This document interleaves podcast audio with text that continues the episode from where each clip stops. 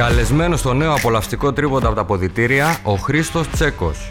Ο παίχτης που έγινε σύνθημα από τους φίλους του ΠΑΟΚ μιλάει για τη σπουδαία ομάδα του 1993, για το τροχαίο ατύχημα που τους στέρισε τη συμμετοχή στον αγώνα με την Benetton στο Final Four, εξηγεί γιατί σταμάτησε νωρίς το μπάσκετ και διηγείται ιστορίες που δεν έχουμε ξανακούσει.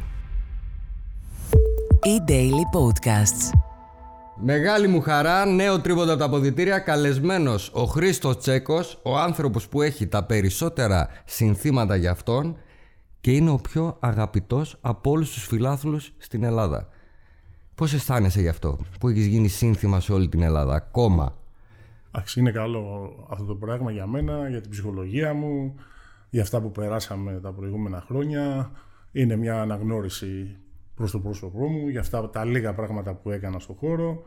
Γιατί είναι αλήθεια, εντάξει, ότι ήμουν ένας μέτριος παίχτης, αλλά έδινα το 150% των δυνάμεών μου στο γήπεδο και αυτό εκτιμήθηκε από τον κόσμο.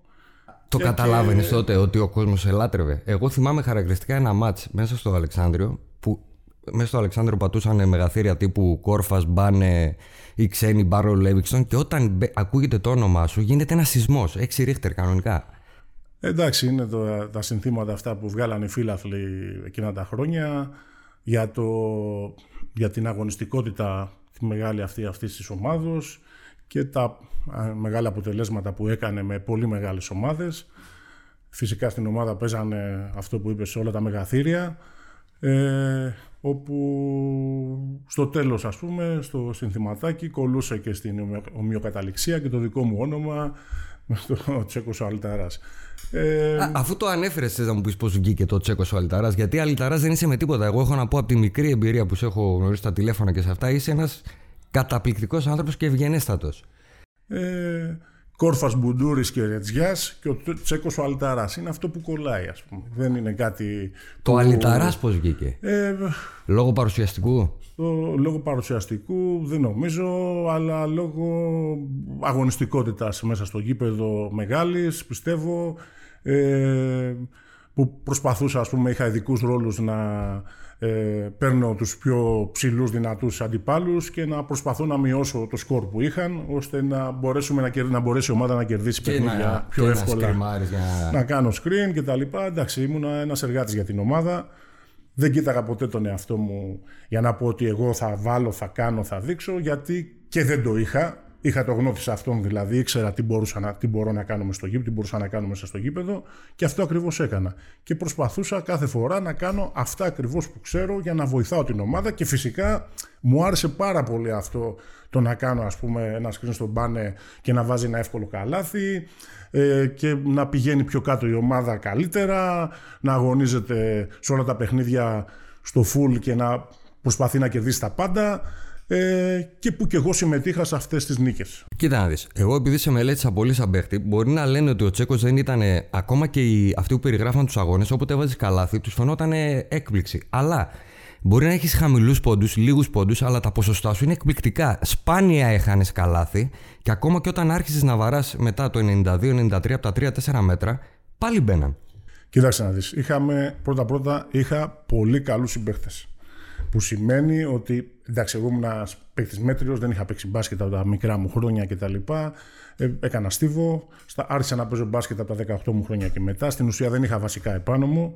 Ε, άρα ήμουν ένα, απλά ένα δυνατό ψηλό παιδί και τα λοιπά, που ε, έπαιρνα τις πληροφορίες που μου δίνανε εύκολα και μπορούσα να ανταπεξέλθω σε, σε όλα αυτά τα δυνατά παιχνίδια και τα λοιπά και φυσικά καταλάβαινα και από μόνος μου τις περισσότερες φορές ας πούμε τι πρέπει να κάνω ακριβώς για να βοηθήσω την ομάδα μου και ευχαριστιόμουν αυτό το πράγμα, να βοηθάω την ομάδα να κερδίζει. Και φαινόταν. Ε, από εκεί και πέρα ε, οι καλοί συμπαίχτες, δηλαδή σε δύο παιχνίδια ας πούμε που ε, τιμωρήθηκε ο Σάβιτς ας πούμε ε, με δύο αγωνιστικές, έμεινε έξω.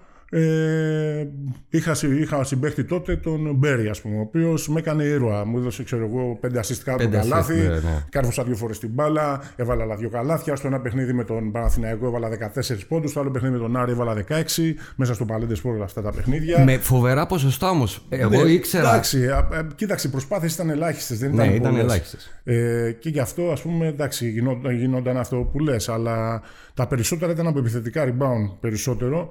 Ε, γιατί εντάξει, είχα μια αίσθηση του πού πηγαίνει η μπάλα κάθε φορά μετά από κάποιο σουτ κτλ. Δεν μου το έδειξε κάποιος αυτό. Απλά το καταλάβαινα μόνος μου από την όλη κατάσταση για τους προπονήσει και από όλα αυτά. Ε, και αυτό είναι σημαντικό να μπορείς να έχεις την αίσθηση το πού θα πάει η μπάλα για να πάρεις την μπάλα. Γιατί εντάξει, δεν ήμουν κανένας ε, ούτε αλματερός ούτε τίποτα. Απλά ε, ήμουν αδυνάτος, έπαιρνα καλές θέσεις μέσα στο καλάθι και όχι ποτέ κάτω από το καλάθι, δύο-τρία μέτρα στη, στην περίμετρο και με ε, βάζοντας το κορμί μου καλύτερα από τους ε, αντιπάλους, έπαιρνα τις μπάλες και τελείωνα κάποιες φάσεις ε, με αυτόν τον τρόπο. Βέβαια τώρα τα σημερινά παιδιά δεν ξέρουν. Τώρα οι senders σκοράρουν γιατί γίνεται το pick and roll και επειδή ανοίγουν οι, οι δρόμοι για πάσες. Assist. Εσείς δεν παίρνατε assist. Δεν είχαμε εμείς αυτό το πράγμα. Ε, απλά τι γίνονταν. Εντάξει, αν και εγώ ήμουν σε καλύτερο επίπεδο, δηλαδή είχα βασικά επάνω μου κτλ., θα μπορούσα όλα αυτά να τα δουλέψω καλύτερα και να μπορώ να πετύχω πόντους και από εκεί. Ε, εγώ ήξερα τι μπορούσα να κάνω. Εγώ με αυτό το πράγμα που ήξερα τι μπορούσα να κάνω έπαιξα εθνική ομάδα. Έτσι. Μη, μου, μη μου ε, χαλάσει δηλαδή, καλέτα. Ε, δεν, ε, πώς να σου πω, δεν ήμουν αυτός ο οποίος τρελαινόμουν, αμάν πώς θα βάλω το καλάθι, πώς θα κάνω. Τι με νοιάζει αυτό. Και ήσουν πάρα πολύ σημαντικός εδώ, πριν αρχίσουμε κανονικά τη διαδρομή σου για μένα ήσουν ο σημαντικός παίχτης και στην προπόνηση. Δηλαδή, ο κόσμος δεν μπορεί να καταλάβει ότι ενώ αν ο συμπέκτη σου αντιμετωπίζει ένα τέτοιο σέντερ στην προπόνηση, ο αντίπαλος που είναι κατώτερος και πιο αδύναμος από σένα του φαίνεται παιχνιδάκι. Το πρώτο πράγμα, το πρώτο πράγμα στην προπόνηση είναι αυτό. Αν ο Ζόραν Σάβιτς, συμπέκτη, έχει από πίσω τον Τζέκο, ο οποίος τον βαράει όλη τη μέρα ε, είναι πολύ πιο εύκολο μετά να παίξει με τον κάθε παίχτη της αντιπάλου ομάδας και να βάλει εύκολα καλάθια. Όπως και εγώ τότε μάθαινα πάρα πολλά πράγματα, γιατί ήμουν 10 κλάσεις κάτω από τους Σάβιτς, μάθαινα πολλά πράγματα από τον τρόπο σκέψης το δικό του, έτσι, την αντιμετώπιση που είχε επιθετικά απέναντί μου κτλ. Οπότε και εγώ έπαιρνα κάποιες κινήσεις από αυτόν και σιγά σιγά μας δουλεύαν και οι προπονητές πάρα πολύ τότε. Ε, Αυτούς που είχαμε ας πούμε προπονητές και με τον Μαρκόπουλο τα πρώτα χρόνια στον Ηρακλή, αλλά και μετά στον Μπάουκ, στον Ιβγκοβιτ. Είχε ε, δίπλα το Μίνιτς, είχε και, το, και ένα άλλο παιδί από τη Λάρισα ένα Σέρβο τώρα δεν μπορώ να θυμηθώ, Μπανιάρεβιτς, κάπως έτσι νομίζω λεγόταν, οι οποίοι αυτοί μας δουλεύαν το, το πρωί σε κινήσεις κτλ. μέσα στο, στο γήπεδο του Πάουκ, στο, του ποδοσφαίρου, το μικρό το γήπεδο κάτω. Και μετά με τον καιρό αυτά δουλεύοντα τα δύο-τρεις μήνες, μπαίναμε στο, μέσα στο παιχνίδι, στην προπόνηση κτλ. Και, και μπορούσαμε και τα βγάζαμε. Ε, Είχαμε ανθρώπους τότε σοβαρούς που ασχολούνταν πάρα πολύ μαζί μας, με πολλή επανάληψη στα πάντα και έτσι μπορέσαμε και παίξαμε καλύτερο μπάσκετ από αυτό που παίζαμε πριν.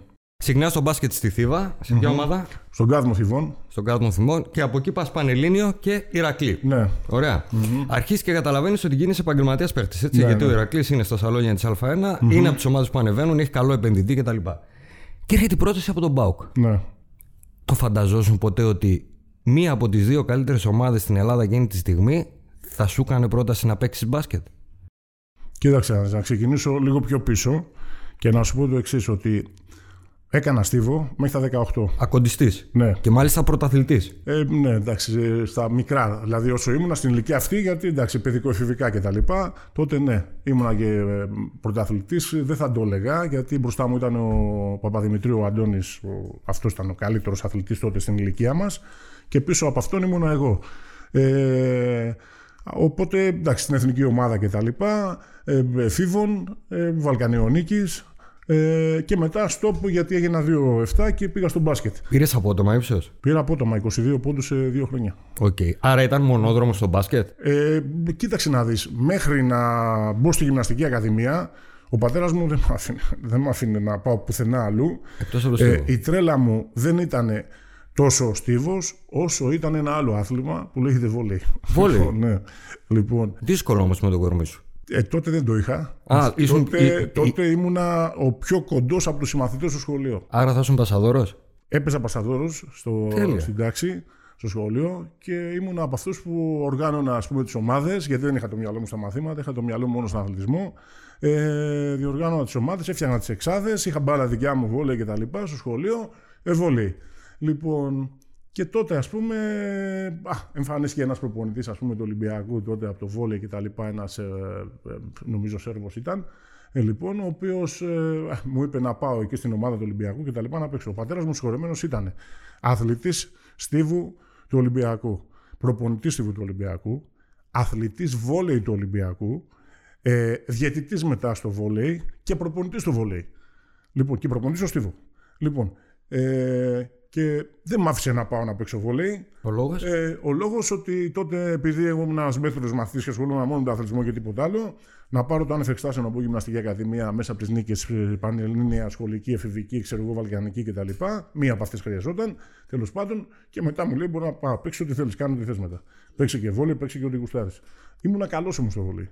Αλλά είχα μια τρέλα, έπαιρνα την μπάλα, πήγαινα μόνος μου στον τοίχο, καθόμουν και έκανα πάσει. Με τις ώρες. Μόνος μου, με τις ώρες μετά αυτό, το σχολείο. Αυτό με τον μπάσκετ το έκανες; Ποτέ. Ποτέ. Δεν ασχολήθηκα ποτέ με τον μπάσκετ.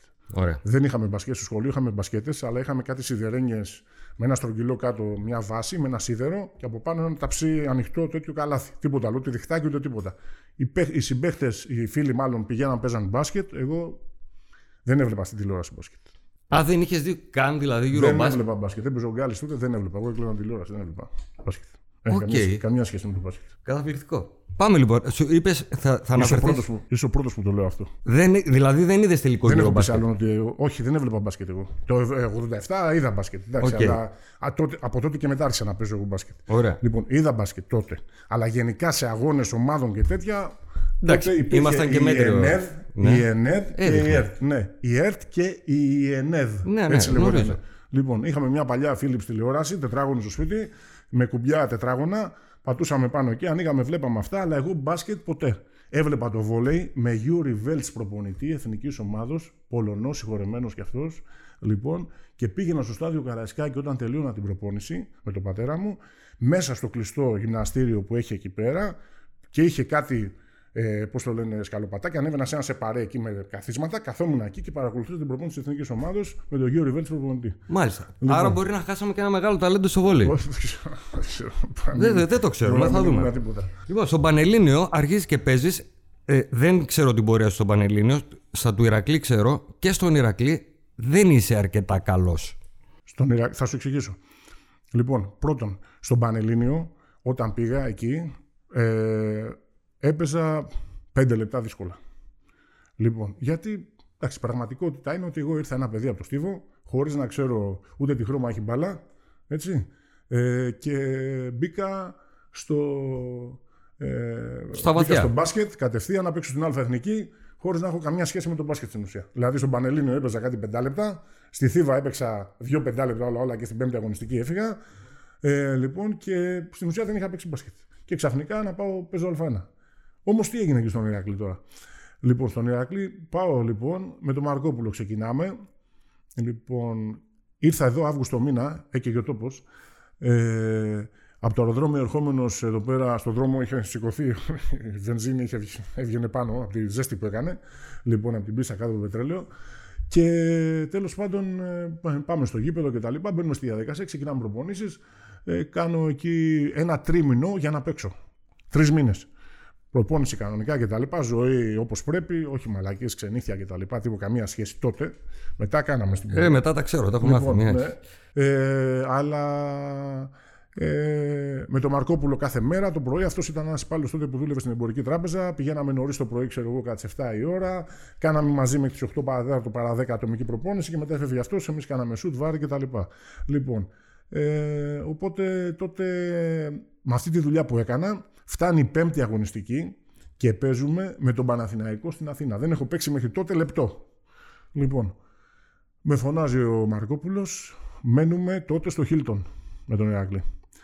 Μου λέει, έλα πάνω λέει στο δωμάτιο, πρωί της μέρας που θα παίζαμε με τον Παναθηναϊκό στη λεωφόρο, στον τάφο. Λοιπόν, τότε λοιπόν αυτή, ο Παναθηναϊκός τότε έχει ένα παίχτη που λέγεται Edgar Jones. Αυτός εδώ πέρα, η παιχτούρα αυτή έπαιζε 3, 4 5. Ναι, τρεις θέσεις. Λοιπόν, έπαιζε. Λοιπόν, με φωνάζει πάνω, μου λέει ανατρίχιασα τώρα, το θυμάμαι αυτό το πράγμα, και ανατριχιάζω με αυτά που θα σου πω παρακάτω τώρα, που μου λέει ο Μαρκόπουλος, ε, έλα λέει στο δωμάτιο, ανεβαίνω πάνω. Όταν σου λέει ένας προπονητής, εγώ σε πιστεύω. Τώρα από μέσα μου σου λέω, Λοιπόν, εγώ σε πιστεύω.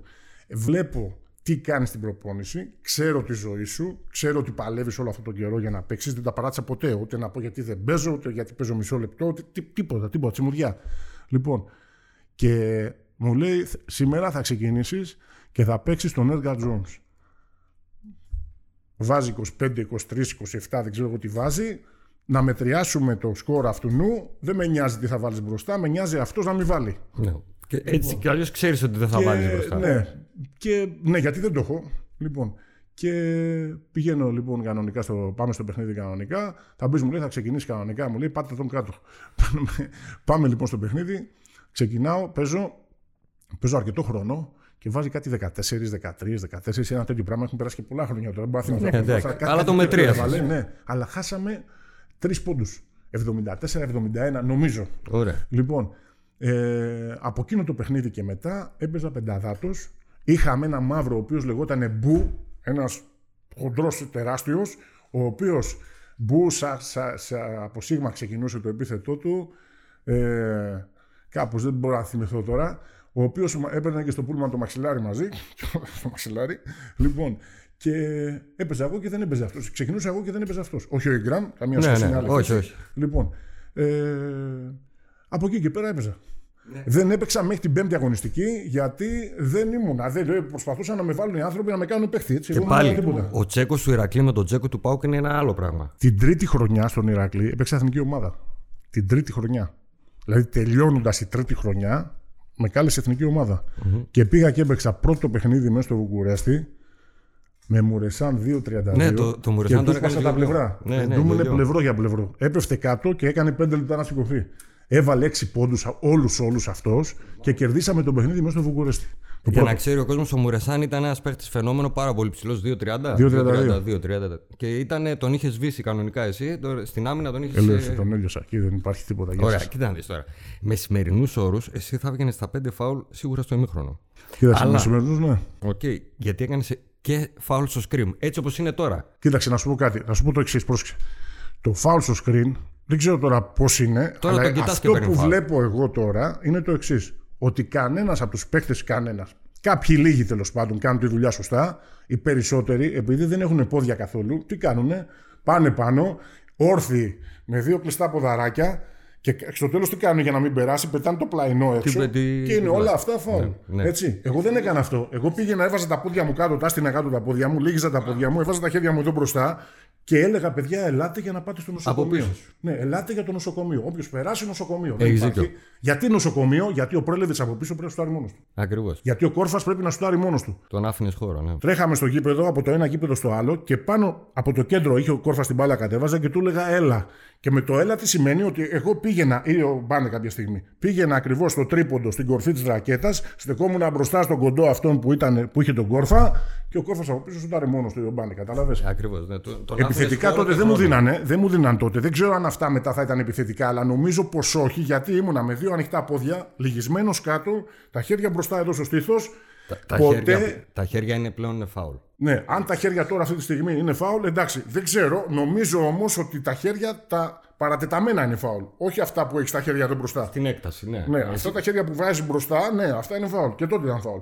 Αλλά γενικά σου λέω, όποιος δουλεύει και σήμερα με τα πόδια και όχι με το κορμί, από τη μέση και πάνω δηλαδή, δεν κάνει φάουλ. Όποιος πάει ορθοστασία, χωρίς ποδαράκια, την ξέρει τι πλάτη. γίνεται εκεί. Πάει ο κοντός λοιπόν να περάσει από τον ψηλό και τον πετάει κάτω τον ψηλό που είναι όρθιος με δύο πόδια κλειστά. Ακριβώς. Και τα έχω δει αυτά δηλαδή. Ναι, έτσι. ναι. Πριν φύγουμε από την περίοδο του Ηρακλή, θέλω να μου μιλήσεις για την αγωνιά του Παπαχρόνη. Μια, αγκα- μια αγωνιά την οποία θα βάλουμε μετά στο βίντεο. Αν την έτρωγε κανείς από εμάς, θα πηγαίναμε τρεις μέρες στο νοσοκομείο τουλάχιστον. Εντάξει, μέσα στο παιχνίδι τώρα. Στη... Είχε γίνει κάτι πριν; Όχι. Μια αγωνιά του Πίτα Παχρόνη στο 13ο λεπτό έβγαλε το νοκάουτ τον Χρήστο Τσέκο. Ο σέντρεφο του Ηρακλή δεν αγωνίστηκε στο υπόλοιπο διάστημα. Ήταν μια σκεμμένη κίνηση του Παπαχρόνη. Με, ε, πρόβαλε τον ε, αγώνα του μπροστά και με χτύπησε στους αγώνι από κάτω και με το γόνατό του στο, στην κοιλιακή χώρα. Α- Απλά ε, είναι μια σκληρή αντιμετώπιση μέσα σε ένα παιχνίδι. Κοίταξε να δεις. Και οι δύο προσπαθούμε έτσι, να πετύχουμε καλύτερες θέσεις, να πάρουμε τα rebound κτλ. Τι σημαίνει αυτό, Ότι και θα χτυπηθούμε και θα κάνουμε. Όχι όμως αντιαθλητικά. Δηλαδή, όχι στο καρύδι του αλουνού για να τον αφήσουμε κάτω Και ξέρω. κοιλιά σε πέτυχε. Εδώ, εδώ. Ε, αυτό ήταν η αγωνιά, αλλά και με το Αγωνιά. κορμί σε χτυπάει η κοιλιακή χώρα. Δεν παθαίνω τίποτα εκεί. Από αυτό. Έπεσες κάτω. Έπεσα γιατί μου κόπηκε η αναπνοή. από Σου αυτό. ξαναλέω, εμείς θα πηγαίναμε νοσοκομείο και εσύ σηκώθηκες να παίξεις. Ναι, εντάξει, τι να κάνεις. Έτσι είναι. Εγώ έπαιξα, έπαιζα με διαστρέμματα που πάθαινα την Τετάρτη και το, την Πέμπτη και το Σάββατο έπαιζα. Μια μέρα στη μέση, κοίτα εδώ, 25 διαστρέμματα. Μετατόπιση έσω σφυρού. Έπαιζα μετά από κάθε διάστρεμα, μαλακία μου βέβαια, αλλά έπαιζα μετά, στον Ηρακλή ειδικά όταν ήμουνα, έπαιζα μετά από δύο μέρες. Ωραία. Ε, με- Κουτσένοντας, για να- έτσι, για να στον καταλάβω παλιάλογο όμως. πήγαινα. αλλά έπαιζα. Επειδή και τον Beat το ξέρω, τον έχω παρακολουθήσει Ναι, αρκετά. είναι σκληρό παιδί κι αυτός. Ναι, ε, τον είχες κάνει εσύ κάποιο φάουλ πιο μπροστά; Κοίταξε, σου Σκληρό. ξαναλέω, όχι τέτοιο πράγμα, ε, ότι παλεύουμε για τα rebound, κάνουμε blockout κτλ. Ένας παίχτης, όταν βρει έναν τέτοιο παίχτη απέναντί του, ο οποίος είναι σκληρός σαν κι αυτόν και προσπαθεί και τον πετάει έξω από τις θέσεις του γιατί είναι και λίγο πιο κοντός. Αν το σπρώξεις λίγο πιο έξω, παίρνεις εύκολα το rebound εσύ. Ναι. Δεν χρειάζεται Ήταν- να πηδήξεις ούτε να κάνεις τίποτα. Όμως αυτός είναι δυνατός από πάνω πιο πολύ από μένα. Δηλαδή είναι, έχει μπράτσα, έχει Πιστός, τέτοια, ναι. έχει δουλέψει αλλιώς κτλ. Λοιπόν, ε, όμως εγώ δεν καταλάβαινα τίποτα με κανέναν. Ούτε με τον Σαγκύλο Νίλη καταλάβαινα, Ναι, ούτε θα- με τον θα Μουρεσάν φτάσουμε. καταλάβαινα, ούτε με τον Παπαχρόνη καταλάβαινα, ούτε με τον Μισούνοφ καταλάβαινα, ούτε με κανέναν. Ε, Λοιπόν, δεν με μου νοιάζει. έχεις χαλάσει όλη την εκπομπή. Όλα αυτά θα στα έλεγα εγώ. Ναι, εντάξει. Δεν Κατάλαβες. πειράζει. Για τα λέω εγώ γιατί δεν είμαι ο Βασίλης Σκουντή. Σωστός. λοιπόν, και σε ξαναπάω στην ερώτηση ότι σε καλεί ο Πάουκ. Το φανταζόσουν ποτέ ότι θα παίξεις στην καλύτερη ομάδα, σε μια από τις δύο καλύτερες ομάδες εκείνη τη στιγμή στην Ελλάδα; Μου το ξαναρώτησες αυτό προηγουμένως. Εγώ ξέφυγα από τη διαδικασία. Αλλά κοίταξε να δεις. Ε, το φανταζόμουν. Ε, εσύ- εγώ όταν είμαι. ε, δεν βάζω ένα στόχο να παίξω στον Ολυμπιακό, στον Παναθηναϊκό ή στον Μπάουκ, ούτε πουθενά τίποτα. Εγώ βάζω στόχο κάθε μέρα πώς θα κερδίσουμε το παιχνίδι το επόμενο. Έτσι. Αυτός είναι ο στόχος μου. Και μέσα από αυτή τη διαδικασία, μέσα από αυτή τη διαδικασία, παιδάκι ήμουνα τότε. Τι νομίζετε ότι ήμουνα, ε, 22 χρονών παιδί που ήρθα μόνος μου από την Αθήνα εδώ πέρα, χωρίς κανέναν εδώ, χωρίς τίποτα. Λοιπόν, πάλευα με σκοπό να κερδίσει η ομάδα τα παιχνίδια. Όποια να- ομάδα. με όποια ομάδα και να είμαι. Δεν θα σε πείραζε δηλαδή να είσαι και στη Μέντ, στον Ηλυσιακό; Καθόλου. Όχι. Καθόλου, καθόλου. Το ίδιο πράγμα. ήταν. Δεν είχε στόχο Και να στον πας. Πανελλήνιο, αυτά τα πεντάλεπτα, τα δύο πεντάλεπτα που έπαιξα, Ναι. με συγχωρείς, έπαιξα το πρώτο μου πεντάλεπτο με Νίκο Παύλου συγχωρεμένο μέσα στο, μέσα στο Μίλωνα, το πρώτο μας παιχνίδι που παίξαμε εκεί πέρα. Λοιπόν, και με έβαλε ο Νίκος ο Παύλου τα τελευταία πέντε λεπτά του παιχνιδιού. Λοιπόν, μαζί με τον Αντώνη το Σταμάτη πήραμε το παιχνίδι. Ασχέτως μετά ότι δεν ξανάπαιξα πάλι. Εντάξει, Άλλο οκ. πράγμα αυτό. Είχες Λοιπόν. όμως στόχο ποτέ να πας πρωταθλητής; Αυτό ρωτάω. Σου ξαναλέω πάλι ότι αυτά έρχονται με τον καιρό. Δεν το είχα στο μυαλό μου εγώ το όταν ξεκινούσα το μπάσκετ να παίξω ούτε στην εθνική ομάδα, ούτε στον Ολυμπιακό, ούτε στον Παναθηναϊκό, ούτε πουθενά. Εγώ ήθελα με την ομάδα που είμαι Όπου είσαι. να κερδίζω αυτό που είναι να κερδίσω. Κάθε μέρα να κοιτάζω να γίνομαι καλύτερος, όσο μπορώ να γίνομαι, γιατί δεν είχα παιδεία μπασκετική επάνω Οκ. μου. Λοιπόν, και από εκεί και πέρα να λέω ότι εγώ ξέρω να κάνω το screen και θα κάνω το screen. Θα κερδίσουμε μέσα από αυτό. Θα σουτάρει ο Μπάνε 30 σουτ μόνος του και θα κερδίσουμε. Αυτό. Από εκεί και πέρα τίποτα άλλο. Τώρα από έξω υπάρχουν άνθρωποι που σε βλέπουν να κάνεις αυτή τη δουλειά κτλ. Και, και στο σταυρό που σου κάνω δεν σκέφτηκα ποτέ αν θα παίξω στον Ολυμπιακό, στον Παναθηναϊκό, στην εθνική ομάδα κτλ. Πάλευα κάθε μέρα για τη μέρα αυτή. Ωραία. Αυτό είναι το Αυτό συμπέρασμα στο μάλλον τέλος. προσπαθώ να σε καταλάβω αυτό επειδή ξεκίνησε σαν ε, Ήμουν αθλητής τύπου, ναι, δεν είχα καμία σχέση με τον μπάσκετ. Ναι, ναι, αθλήματος. δεν είχα καμία Μάλλον σχέση. γι' αυτό έγινε έτσι. Ακριβώς. Γιατί εγώ ήμουν μόνος μου κάθε μέρα στο στάδιο Καραϊσκάκη με βροχή, με χιόνι, με ένα γήπεδο το οποίο δεν είχε ούτε γκαζόν κάτω, είχε λίγο γκαζόν. Ήταν ε, μια αγριάδα που κάποιες φορές το, κα- το καλοκαίρι έβγαινε, το χειμώνα δεν υπήρχε σχεδόν. Εκεί κάθε μέρα με τη λάσπη, με το κρύο, να πετάμε ακόντε, να ρίχνουμε σφαιράκια, να κάνουμε. Πίστευε στην ατομική βελτίωση και- Έτσι, και δεν σε έτσι. ένοιαζε ποιον είχε συμπέκτη. Όχι. Ε, όχι είχες- το συμπέχτη, κοίταξε να δεις. Με νοιάζει ποιον είχα συμπέχτη, γιατί αναλόγως με αυτά που έκανα εγώ, βοηθούσα και τους κατάλληλους συμπέχτε να μπορούν να γίνουν και αυτοί ακόμα καλύτεροι στο Εννοώ σκορ. ότι αν η ομάδα δεν είχε πέντε παίχτε καλούς, δεν Ναι. θα σε ένοιαζε. Όχι. Αυτό εννοώ. Όχι. Και φάνηκε, ε, από ό,τι έχω ρωτήσει, στα αποδητήρια δεν δημιούργησες ποτέ πρόβλημα και μάλιστα ήσουν και αυτός που έφτιαχνε και το κλίμα που έκανε στην ε, φορεία. Ναι, όπως και τώρα εδώ πέρα. Έτσι, μπράβο, ναι. λοιπόν, θέλω να σου πω ότι στο μυαλό όλων ήσουν ρεζέρβα. Η αλλαγή του Παναγιώτη Φασούλα. Ναι. Οκ. Αλλά όποιος κάτσει και δει ένα-ένα τα μάτς, σε όποια μάτς δεν έπαιξες ή σε όποια μάτς έμπαινες, γινόταν η ανατροπή και σε όποια μάτς δεν έπαιζες πολύ χάνατε. Οκ. Κάτι λέει αυτό. Κοίταξε, λέει αυτό που σου είπα προηγουμένως. Ότι εγώ σε κάθε παιχνίδι έδινα, σου είπα στην αρχή αρχή της συζήτησης, έδινα 150% κάθε φορά, άσχετα αν ήμουν ακουρασμένο, δεν ήμουν ακουρασμένο, δεν ήμουν οτιδήποτε. Κάποια στιγμή πριν χρόνια, όταν ξεκίνησα στην αρχή αρχή, είχα γνωρίσει τον Παναγιώτη Γιαννάκη, ο οποίος ήταν εκεί έτσι συντοπίτης, εγώ είμαι κορδαλιώτη, αυτός ήταν νοικιώτης Νίκαια. κτλ. Είχε κάποιο μαγαζί εκεί στον Κορδαλό κτλ. Το Playmaker, πήγαινα εκεί στο μαγαζί του κτλ. Και, και συζητούσαμε ενώ εγώ έκανα στίβο, είχα ένα συμμαθητή ο οποίος έπαιζε μπάσκετ, τον Ιωνικό Νικαία μαζί με τον Γιαννάκη κτλ. Τέλος πάντων, με τον Γιαννάκη ξεκίνησα να κάνω δύο πραγματάκια. Πήγαμε σε ένα φιλικό παιχνίδι, πήρε, με φώναζε από το κοτσάνι την μπάλα να την πιάνω κτλ. Λοιπόν, ε, τέλος πάντων, ε, είπε, μου είπε κάτι αυτός, δεν θυμάμαι, νομίζω δεν μου το είπε τότε, αλλά μου το είπε όταν πήγα τότε στην εθνική ομάδα που ήμασταν μαζί, ότι δουλεύεις, κουράζεσαι, Όταν είσαι κουρασμένος, δεν λες ποτέ ότι είμαι κουρασμένος στο μυαλό. Προχωράς, συνεχίζεις να δουλεύεις. Δεν λες ποτέ στον εαυτό σου ότι είσαι κουρασμένος μέχρι να πέσεις κάτω και να ξαπλώσεις. Ξέρω. Έτσι πήγαινα εγώ στις προπονήσεις, όλες. Έφευγα από το γήπεδο ρετάλι. Ειδικά με τον Ιβκοβιτς δεν μπορούσα να πάρω τα πόδια μου. Τότε ο κόσμος για να μαθαίνει, επειδή πλέον οι ομάδες κάνουν μια προπόνηση και αν προλάβουν μέσα σε μια μέρα, τότε κάνατε διπλή προπόνηση πρωί βράδυ, έτσι. Ε, ειδικά με τον, ε, και με τον Μαρκόπουλο κάναμε πρωί και με τον Ιβκοβιτς κάναμε πρωί. Τότε είχαμε προ, και πρωινέ προπονήσεις επαγγελματίε κανονικοί ήμασταν, ασχέτω αν τότε άρχισε να γίνεται επαγγελματικό το μπάσκετ.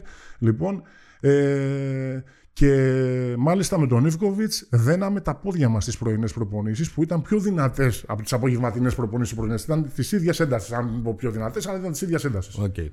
Ε, ε, λέω λεπτομέρειες αρκετές γιατί ο κόσμος απλά πάει και βλέπει ένα μάτι 40 λεπτά. Δεν ξέρει το πώς γίνεται πριν. Ε, ναι. Οι παίχτες στις απογευματινές προπονήσεις είναι πιο δυνατές γιατί είναι και η, η, ώρα που παίζεται το παιχνίδι. Είναι η ώρα που κάνουμε συγκεκριμένες ασκήσεις περισσότερο προς το παιχνίδι. Έτσι. Το πρωί δουλεύουμε πιο ατομικά και κάποια κομμάτια της προπόνησης των συστημάτων, αλλά περισσότερο είναι το απόγευμα. Ε, λοιπόν, ενώ μετά το 1993-94 είσαι πιο ευκίνητος, δηλαδή βάζεις αρκετές κινήσεις στο ρεπερτόριό σου, δηλαδή περπατάς και με την μπάλα που λένε ε, ο, ο προπονητής σου συνεχίζει να μην σε έχει στο μυαλό του σαν βασικό σέντερ.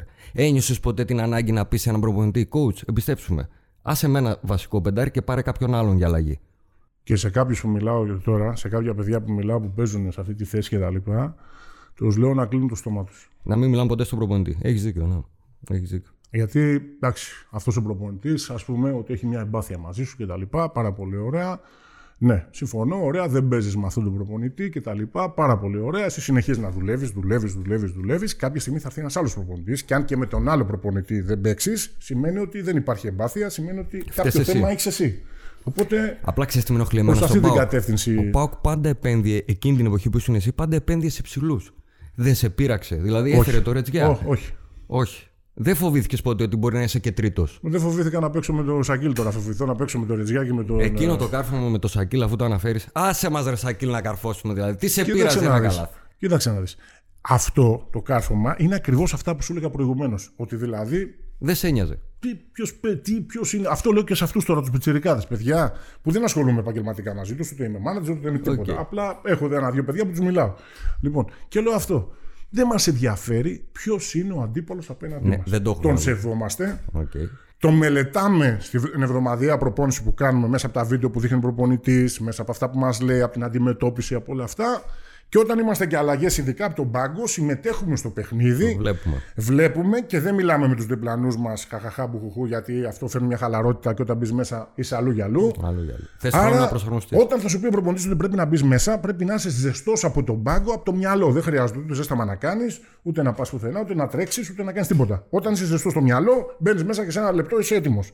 Λοιπόν, ε, οπότε πηγαίνοντας σε αυτή την κατάσταση, παιδιά εκεί πέρα, ε, θα προσπαθήσετε να κάνετε ε, να δείτε τον αντίπαλο, θα τον σεβαστείτε, θα μπείτε μέσα λοιπόν και θα ξέρετε αφού δείτε πώς, έχει, πώς παίζει αυτός, τι κάνει, ποια είναι τα δύνατα σημεία του στην άμυνα, τι κάνει στην επίθεση κτλ. Και, και με αυτά που σας έχει πει ο προπονητής θα μπείτε μέσα και τον αντιμετωπίσετε σαν να είναι ο κανένας.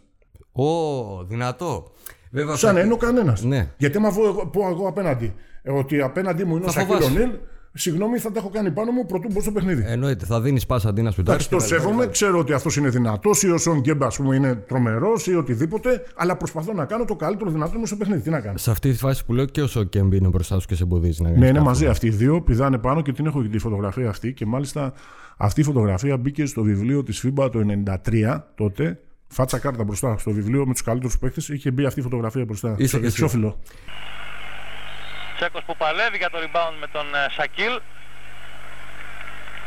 Τσέκος που δεν παίρνει χαμπάρι. Βουνό ο Σακίλ, βουνό και ο Τσέκος. Σε πάω λοιπόν στη χρονιά του 1993. Ο Πάουκ παίζει καταπληκτικό μπάσκετ. Έχει σούπερ πεντάδα. Κόρφα, Πρέλεβιτς, Μπάρλοου, Λίβινγκστον και Φασούλα. Και όμως δεν παίρνει τίποτα. Γιατί; Αχ, λοιπόν, γιατί δεν παίρνει τίποτα; Πρώτα-πρώτα, ε, το δεν παίρνει τίποτα είναι σχετικό. Να σου πω γιατί. Ενώ ότι φτάνετε σε λοιπόν, δύο ημιτελικούς. Πάμε σε ένα Final Four, έτσι. Ωραία. Ε, παίζει εκεί η ομάδα κτλ. Εγώ δεν ήμουνα γιατί είχα το ατύχημα κτλ. Όχι, να το πούμε Ε, λίγο αυτό. Είχες, ε, δεν έπαιξες με την Πενετών ε, Ναι. στον ημιτελικό γιατί είχες ένα τροχαίο ατύχημα και σοβαρό κιόλας. Ναι, ήμουνα στο νοσοκομείο δύο-τρεις μέρες. Από, δε- από Κυριακή μεσημέρι που γύρναγα πίσω από ένα ταξίδι που είχα πάει στη Ξάνθη, κατέβαινα τον δρόμο πίσω εδώ από το. Εσύ πριν το Πανόραμα. Final Four ταξίδι πήγες; Ε, Μας έδωσε ο, Ο Ντούσαν προπονητής άδεια, ναι. ε, τρεις μέρες ρεπό. Παρασκευή, Σαββάτο, Κυριακή. Μάλλον κάναμε Παρασκευή και φύγαμε Παρασκευό, Σαββάτο, Και Κυριακή. είπε να πας να χαλαρώσεις. Και είπα, πήγα σε ένα κουμπάρο που είχα στην Ξάνθη και άραξα εκεί πέρα στο σπίτι του. Ε, από εδώ είναι, η Ξάνθη ήταν 250 χιλιόμετρα. Εντάξει, δεν το θεώρησα ότι. Όπως οδηγούσα κάθε μέρα, οδήγησα και εκεί. Θα μπορούσε να γίνει αυτό και μέσα στην πόλη εδώ πέρα, σε κάποιο σημείο, κάποια άλλη στιγμή, Καλά, οτιδήποτε. ναι. Δεν είναι. Εννοείται. Και παίζαμε εμείς την επόμενη Πέμπτη το παιχνίδι. Λοιπόν, θα γυρίσαμε πίσω Κυριακή και θα είχαμε προπόνηση Δευτέρα, Τρίτη, θα πηγαίναμε στην Αθήνα, θα κάναμε προπόνηση εκεί την Τετάρτη και θα παίζαμε την Πέμπτη. Λοιπόν, και με το σκεπτικό αυτό που λες εσύ, το να μην σκεφτόμαστε όλη αυτή την κατάσταση κτλ. Έφυγα, πήγα εκεί. Γύρισα, ήρθα εδώ ασφαλής, στο πανόραμα. Στο πανόραμα λοιπόν έβγαλα τη ζώνη ασφαλείας που είχα στο αυτοκίνητο να κατέβω την κατηφόρα. Και με πιάσε η χαζομάρα ότι θα πρέπει να την κατηφόρα να το πάω λίγο πιο γρήγορα για να δω πώς πάει στην κατηφόρα. Ποιο- Τι αμάξι. Λοιπόν, ένα σέλικα. Α, αγωνιστικό κιόλα. Ε, δεν είναι αγωνιστικό, αλλά εντάξει, ένα 1600 κυβικά ήταν. Ναι. Ένα. Λοιπόν, ε, τέλος πάντων, ε, εντάξει, έγινε εκεί αυτή η ιστορία. Κατέβαινε μια ντάλικα ε, με ε, τσιμέντο αυτές εδώ οι βάρελες. Τέλος πάντων, και από πίσω πήγαινε ένας ε, κύριος με, μια- με ένα Audi παλιό, ένα Audi 80 παλιό. Λοιπόν, ε, στα, φρεναριστός αυτός. Ε, εντάξει, και εγώ όπως ερχόμουν από πάνω, είχε μια στροφή, βγήκα, τους είδα μπροστά μου στα 50 μέτρα, πατούσα το φρένο, σταματήσει. Εν τω μεταξύ εκεί κατεβαίναν οι βαρέλες και είχε, ε, η άσφαλτος είχε κάνει ξέρεις, ε, τέτοια βουναλάκια τέλος πάντων. Η μία ρόδα πάτησε πάνω εκεί και όπως πήγαινα με ταχύτητα δεν μπορούσα να το μετακινήσω το αυτοκίνητο. Ε, Πατώντας φρένο δεν σταμάταγε το αυτοκίνητο και για να μην χτυπήσω αυτόν τον άνθρωπο που ήταν πίσω από την μπετονιέρα και τον σφινώσω αυτόν μέσα στην ταλίκα, έκανα αριστερά, με, αφού πατούσα από το φρένο, σταμάτησε κάπως το αυτοκίνητο και μπόρεσα και πήγα αριστερά για να φύγω να τους περάσω, να τους προσπεράσω στην ευθεία. Αλλά από κάτω ερχόταν μια άλλη ταλίκα, μια άλλη βαρέλα, η οποία ο άνθρωπος φρενάρει, σιγά σιγά ανέβαινε γιατί ήταν φορτωμένος κι αυτός και την ώρα που έφτασε ακριβώς δίπλα στην ταλίκα αυτή, στην, στην, στην καμπίνα του οδηγού για να, το, να περάσω, ήταν ο άλλος τσίμα τσίμα. Δηλαδή ήταν ακριβώς εκεί σε εκείνο το σημείο, εκείνη την ώρα, η μία νταλίκα με την άλλη, μούρι με μούρι στο πλάι, ας πούμε. Που δεν είχα που να πάω. Αριστερά υπήρχε μια κολόνα ε, και ένα δέντρο. Και το ρίξα πάνω στην ταλίκα, η οποία φρεναριστός ο άνθρωπος, σταμάτησε σχεδόν. Πού- Μπήκε- πού χτύπησες; Σφήνωσε το αυτοκίνητο κάτω από τον προφυλακτήρα. Ω. Ευτυχώς που είχα το σέλικα, γιατί αν είχα ένα Ψηλό. οποιοδήποτε άλλο θα μου είχε πάρει λαμαρίνα το κεφάλι. Και τέλος πάντων χτύπησα στα μάτια εδώ πέρα, σκίστηκα, έγινε το κεφάλι μου τεράστιο και έσπασα ένα, ένα πλευρό. Αυτό ήταν το πρόβλημα, ότι έσπασα ένα πλευρό. Γιατί είχα βγάλει τη ζώνη. Θα μπορούσε βέβαια να γίνει και με τη ζώνη, δεν ξέρω. Καλά, αλλά- ναι, εντάξει. Ή θα Τέλος είχε πάντων, άλλη ναι, και εξέλιξη. πήγα στο νοσοκομείο, με πήραν εκεί, με πήγαν στο νοσοκομείο. Τέλος πάντων, κάθισα δύο μέρες μέσα, τρεις, δεν θυμάμαι, νομίζω τρεις. Τη Δευτέρα, την Κυριακή πήγα, την Τετάρτη βγήκα. Ναι, τρεις μέρες κάθισα. Και χάνεις το Final Και Four. με παίρνουν μαζί τους στην Αθήνα, πάω εκεί μαζί και τα λοιπά. Χάνω το Final Four. Ε, εντάξει, τώρα αυτά που λέγονται ότι αν έπαιζα εγώ και τα λοιπά, Κοίτα, αυτά τώρα στην είναι εξε- εικασίε Όχι. είναι εικασίες οι οποίες δεν μπορούν να τις Δεν είσαι- υποστηρίξεις. Όχι. Λες, ξέρω εγώ, εντάξει, μπορεί ίσως. Δεν είσαι ο μόνος ναι. ψηλός. Δηλαδή υπάρχει και ο Μπάρουλο από πίσω, έτσι. Αλλά Εντάξει. ε, ε, το ότι παίρνει τρία φάουλ ο Φασούλας στον πρώτο μήχρονο με κακή διατησία για να τα λέμε και αυτά, γιατί ήταν πολύ κακή διατησία υπέρ της Μπενετών, θα υπήρχε μια ακόμη εναλλακτική. Δεν λέμε ότι κρίθηκε το μάτσο επειδή έλειπες, αλλά σίγουρα δεν είχατε μια άλλη εναλλακτική στον πάγκο. Ναι. Εντάξει. Εντάξει, το, εμένα το περισσότερο Κοίταξε, που με υπήρχε πειράζει είναι και- ότι δεν υπήρχαν το τα έζησες παιδιά- εσύ. Κοίταξε να δεις, κοίταξε. Έπαιξε και ο, τότε έπαιξε ο Γιώργος ο Βαλαβανίδης στο παλικάρι, να πούμε πίσω από στη θέση δικιά μου που δεν έπαιξα εγώ κτλ. Εντάξει, δεν είχε εικόνες στο παιδί από τόσα παιχνίδια και τέτοια για να έχει παίξει και στην Ευρώπη τα παιχνίδια κτλ. Να έχει μια εμπειρία κάτι λίγο να βοηθήσει περισσότερο. Αλλά έκανε ό,τι μπορούσε το παιδί. Τέλος πάντων, ε, εντάξει, όλα αυτά τώρα που λέγονται, σου λέω πάλι, είναι με βάση αυτό που βλέπανε στα προηγούμενα παιχνίδια, που εκεί είναι μια άλλη στιγμή που θα μπορούσα και εγώ να είμαι σε μια ίδια κατάσταση όπως και οι άλλοι που είχαν μια μικρή φοβία ως προς το παιχνίδι αυτό, γιατί ήταν το πρώτο στην ουσία έτσι πολύ δυνατό ευρωπαϊκό Ναι. μετά από χρόνια που είχε Βέβαια, η δύο χρόνια συγκυρία πίσω ήταν- που έπαιξε η ομάδα. Η συγκυρία ήταν ιδανική, παίζατε μέσα στο. μέσα Ε, στο- παίζαμε μέσα στο, στο σεφ, Στην Αθήνα, σου ναι. ξαναλέω, αλλά όπως είδες, δεν χάσαμε με 20 πόντους. Όχι, χάσατε με δύο. Ναι, Ναι, εντάξει. το οποίο αν κερδίζαμε με δύο, ας πούμε, θα ήταν κάτι άλλο. Ναι. Τώρα, δηλαδή θέλω να πω ότι δεν είναι αποτυχία αυτή Όχι. για μένα. Είναι αποτυχία που είχε πιστέψει ο κόσμος ότι ξέρω εγώ θα πάρουμε την κούπα οπωσδήποτε. Είχε περάσει η δίκη σε αυτό ότι εμείς θα πάρουμε οπωσδήποτε την κούπα. το οπωσδήποτε την κούπα. Δηλαδή, τι να πούνε οι άλλες ομάδες που έχουν πάει, ξέρω εγώ να τώρα. Αυτοί δίνουν 40 εκατομμύρια ευρώ, ας πούμε. Είναι πέντε ομάδες που δίνουν 40 εκατομμύρια ευρώ. Πάνε εκεί οι πέντε ομάδες, το παίρνει μία. Οι άλλες τέσσερις είναι αποτυχημένες. Όχι, δεν είναι αποτυχημένες. Απλά είναι μια ευνοϊκή χρονιά που παίζετε καταπληκτικό μπάσκετ όλη τη χρονιά. Δεν σας βλέπει κανείς αντίπαλος. Και πάτε σε δύο Final Four. Και χάνουμε το ένα παιχνίδι. Αυτό είναι. Ένα παιχνίδι είναι. Άμα Ναι. το χάσεις το ένα παιχνίδι με δύο πόντους, όχι με 20, άλλο να πας εκεί και να χάσεις με 20, θα πεις εντάξει, έχασα με 20, ε, ήμουν εκτός τόπου και χρόνου. Πάω εκεί και χάνω με δύο. Έτσι, το είδες για το παιχνίδι. Λοιπόν, εγώ δεν θεωρώ ότι αυτό ας πούμε, είναι αποτυχία. Είναι αποτυχία στο μυαλό του κόσμου που του περάσανε την ιδέα ότι η ομάδα αυτή είναι ανίκητη και πρέπει οπωσδήποτε Ωραία. να πάρει την κούπα σώνη και καλά. Στο ελληνικό Αλλά σου λέω εγώ πρωτάθλημα. τώρα, πάρε αυτούς. Στο ελληνικό πρωτάθλημα, κοίταξε να δεις.